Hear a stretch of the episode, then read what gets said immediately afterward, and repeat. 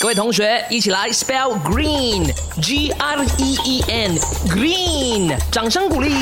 Mike， 你 green 了吗？今天我们要讲极光啊！哎呀，我很想要去看极光啊！本来呢，这个 plan 是在二零二零年的，嗯，结果现在不知道什么时候才可以去看啦哈！只能来讲一讲关于它的东西，让我可以望梅止渴一下，有没有？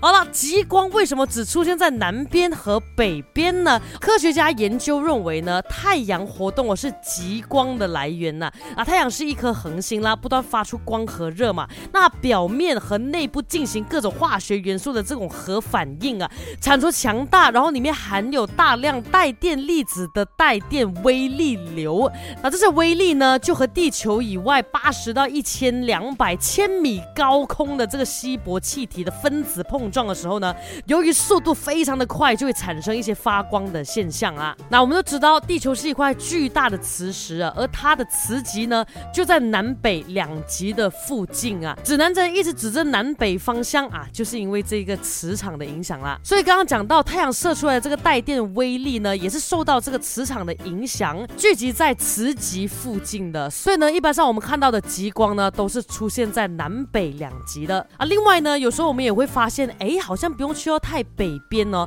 也是可以看到极光。那是因为呢，太阳在那个时候活动比较强，那极光呢就可以在比较低的维度上面看见啦。哎，越讲越想要看呢，我人生中还没看过极光呢，什么时候才可以去看一下呢？